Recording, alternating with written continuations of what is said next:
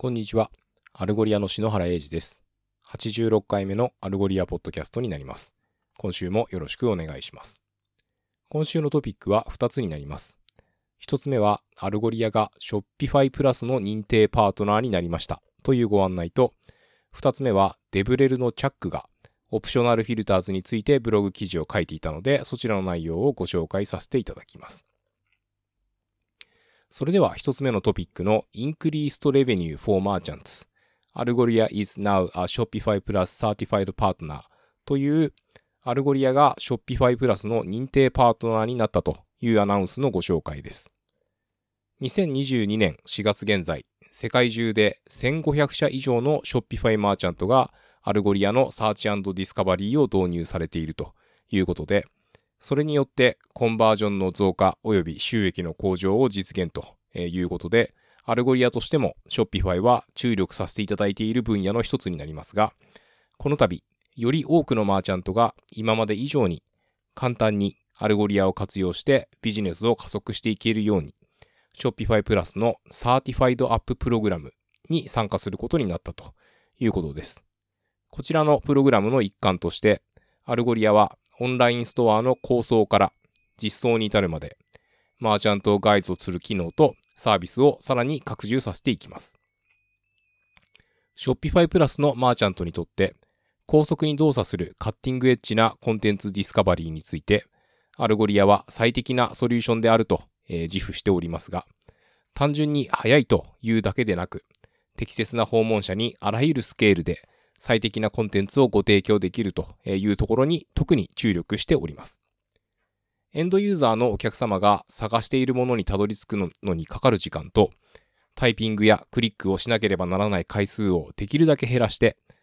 それが結果としてエンドユーザーのお客様により良い印象を与え、そしてより多くのコンバージョン、収益の増加をもたらすというふうに考えています。Shopify プラスのマーチャントは、 Algolia が開発した search discovery 体験を導入することで、ビジネスを変革させるほどの成功を収めています。例えば、イギリスで急成長中のスポーツファッションアパレルの Gymshark は、収益を400%、そしてコンバージョンレートを61%向上させて、1セッションあたりの収益も24%増加させることに成功しました。Staples Canada やポーランドをベースにおもちゃを販売している Noski Noski も search discovery 戦略を最適化することで驚異的な成長を遂げています。ということで Shopify プラス認定パートナーとなったことでこれから何が変わるのというところなのですがこちらが3つありまして1つ目が247 24時間7日間のサポートえ、2つ目がパーソナライズされたオンボーディング体験。こちらは Kickstart package というポストセールスのチームが deliver しているものがあるんですが、えー、こちらをご選択いただけるようになっています。そして3つ目が、えー、ベータ機能にアーリーアクセスできるようになるというのと、えブラックフライデー等のえセール期間中のスケーリングがサポートされると、えこちらの3点となります。そして、Shopify プラスのマーチャント向けに以下のようなメリットがあるということで紹介されているのが、Easy to use な API で迅速にマーケットに投入。クイックかつ効率的なデプロイとスケーリング。ブラックフライデーやサイバーマンデーといったピークトラフィックにおいてもダウンタイムなしというだけでなく、性能も落とすことなく稼働し続けた実績がございますし、Shopify プラスのワールドクラスなパートナーとのコラボレーションということで、えー、専用のプログラムがあるということでございます。日本でも Shopify はポピュラーなインターネットショッピングのプラットフォームかと思いますけれども、 Algolia の search discovery 体験の導入にご興味があるという方は、ぜひ、 Algolia .com に訪れていただき、えー、右下の方にですね、 Algobot というチャット機能がございますので、よろしければそちらに話しかけてみてください。続いて、二つ目のトピックのフィーチャースポットライト、オプショナルフィルターズということで、デブレルのチャックがアルゴリアのフォーラムで質問に回答しているときに、 Algolia Search の Optional Filters を深掘りしてみたということで、その内容が Algolia ブログに記事化されております。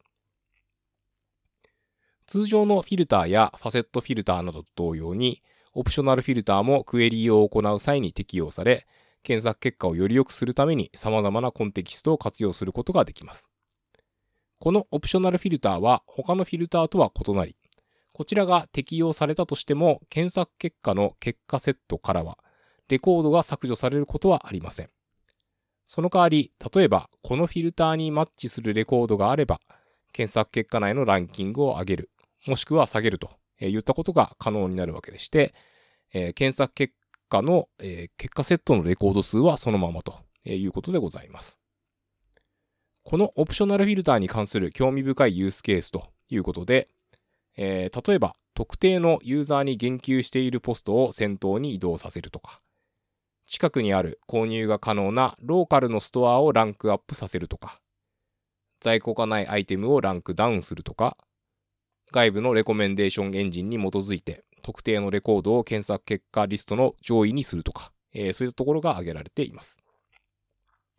フィルターやファセットフィルターを使ってクエリーに対する検索結果セットのレコード数を減らした上で、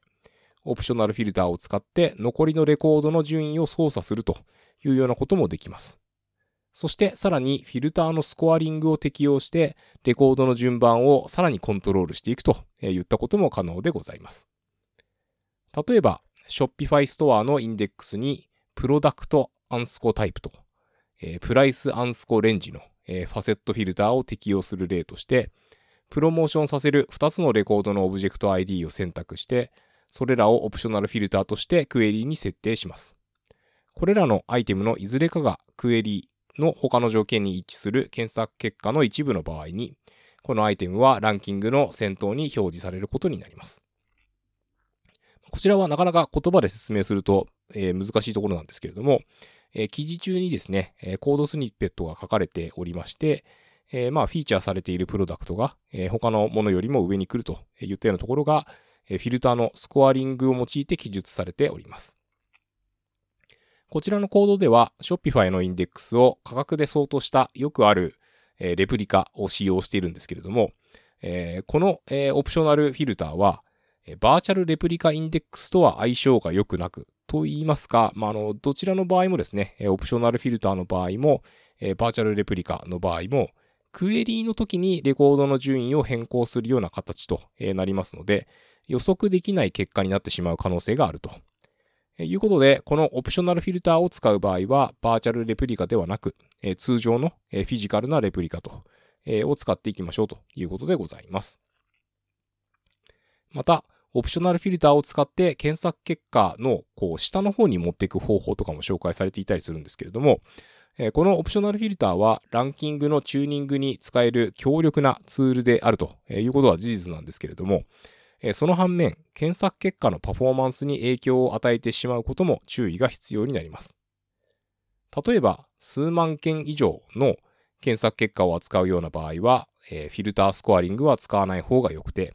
可能な限りランキングクライテリアの設定を使って、こうインデックスのサーバー側の設定に寄せた方が良いですと。つまり、よりリアルタイムなコンテキストを使ってクエリーの結果を調整する必要がある場合にのみ使っていきましょうということで、まあ、もしですね、このオプショナルフィルターを使って他にもこんなことやってみたよという方がいらっしゃれば、ぜひ、ハッシュタグ、 Algolia JP などを使ってシェアしていただければ幸いでございます。えー、ということで、今週は以上になります。お聴きいただきありがとうございました。来週もよろしくお願いいたします。